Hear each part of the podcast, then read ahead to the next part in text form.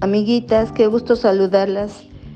El día de hoy vamos a comenzar con nuestras pláticas sobre formación humana y el tema que vamos a ver ahora es la de la educación integral.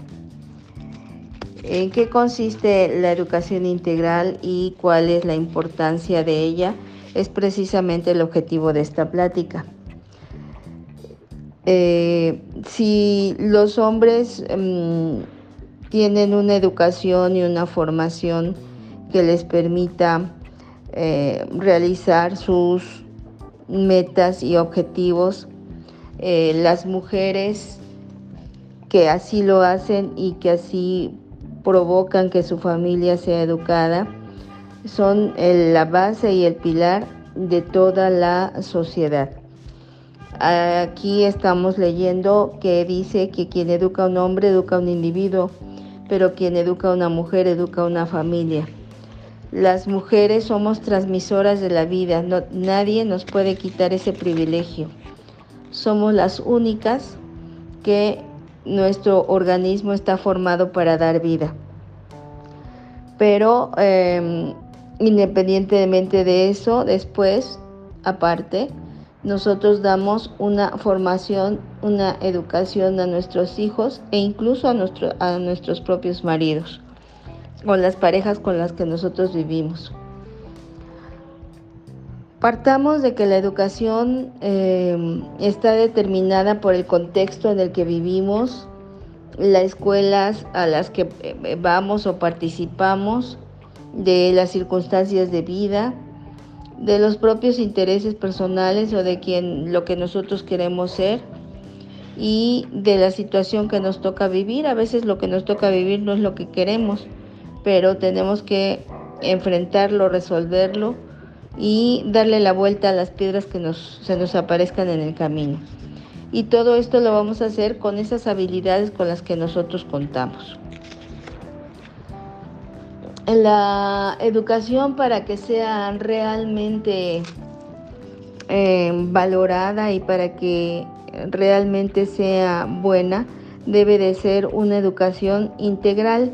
Algunos autores le dicen holística, que quiere decir que debemos estar preparados en todos los sentidos, tanto física como emocionalmente, en lo afectivo y en lo espiritual.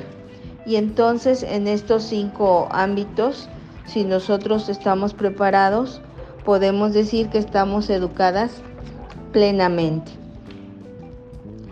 Eh, esta educación debe de estar conformada o mm, debe estar con los límites y con los em, lineamientos que en nuestras familias y en nuestros usos y costumbres tengamos en nuestra sociedad. Entonces, a estos límites, a estas eh, eh, variantes que nos van determinando lo que es bueno y lo que es malo, eh, los autores le llaman valores, que también podemos conocerlos como principios o virtudes o cualidades. Y son precisamente estas cualidades las que caracterizan a una persona, la identifican, le fortalecen el carácter em, para mm, demostrar eh, su valor y su em, valía en las respuestas que dan ante las situaciones que se les presentan. Entonces, los valores, volvemos a decir, pueden ser físicos o los que están orientados a cubrir el área de la salud, que pueden ser la higiene o la limpieza, los valores intelectuales, que son los que están referidos a la verdad y al conocimiento, los valores afectivos, que son precisamente referidos al amor y a todos aquellos lazos que, de sentimientos que nos unen con las familias, con los hijos, con los amigos, mm, con los vecinos. Los valores económicos, esos son los valores de uso y de cambio que les damos a las cosas que llegan a nosotros como si fueran todos esos materiales que utilizamos para consumir y tenemos eh, que estos valores pueden nos van a ser conscientes para vivir con dignidad, tomar decisiones adecuadas, eh, nos sirven para priorizar lo que es importante. Los valores sociales eh, son esos eh, valores que nos permiten empoderarnos, ser líderes, participar en política. Algunos seres humanos se vuelven famosos. Los valores estéticos son aquellos que nos hablan acerca de la belleza, de todo lo que nos va a, través de la vista, del gusto, del tacto, nos van a introducir en cosas bonitas y agradables.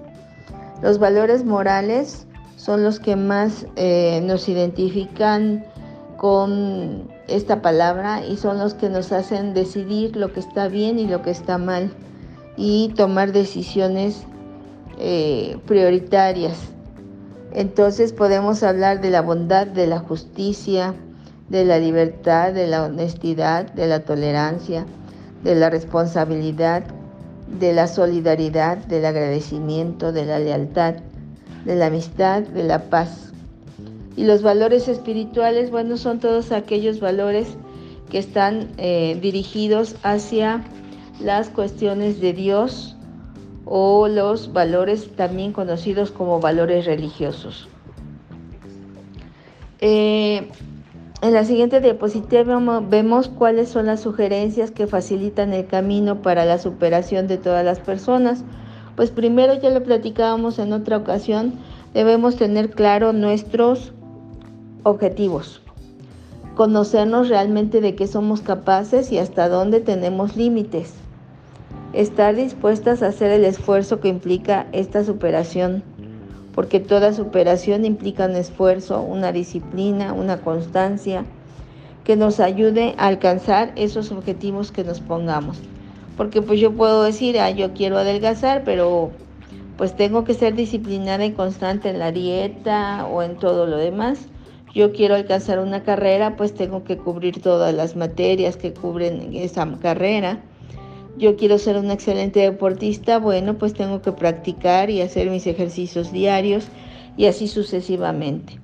Entonces, este, amigas chulas, si queremos alcanzar la superación necesitamos tener una educación integral con los cuatro aspectos del ser humano, el físico, el emocional, el intelectual y el espiritual para que podamos conseguirnos, trazarnos unas metas y alcanzarlas a través de disciplina y constancia.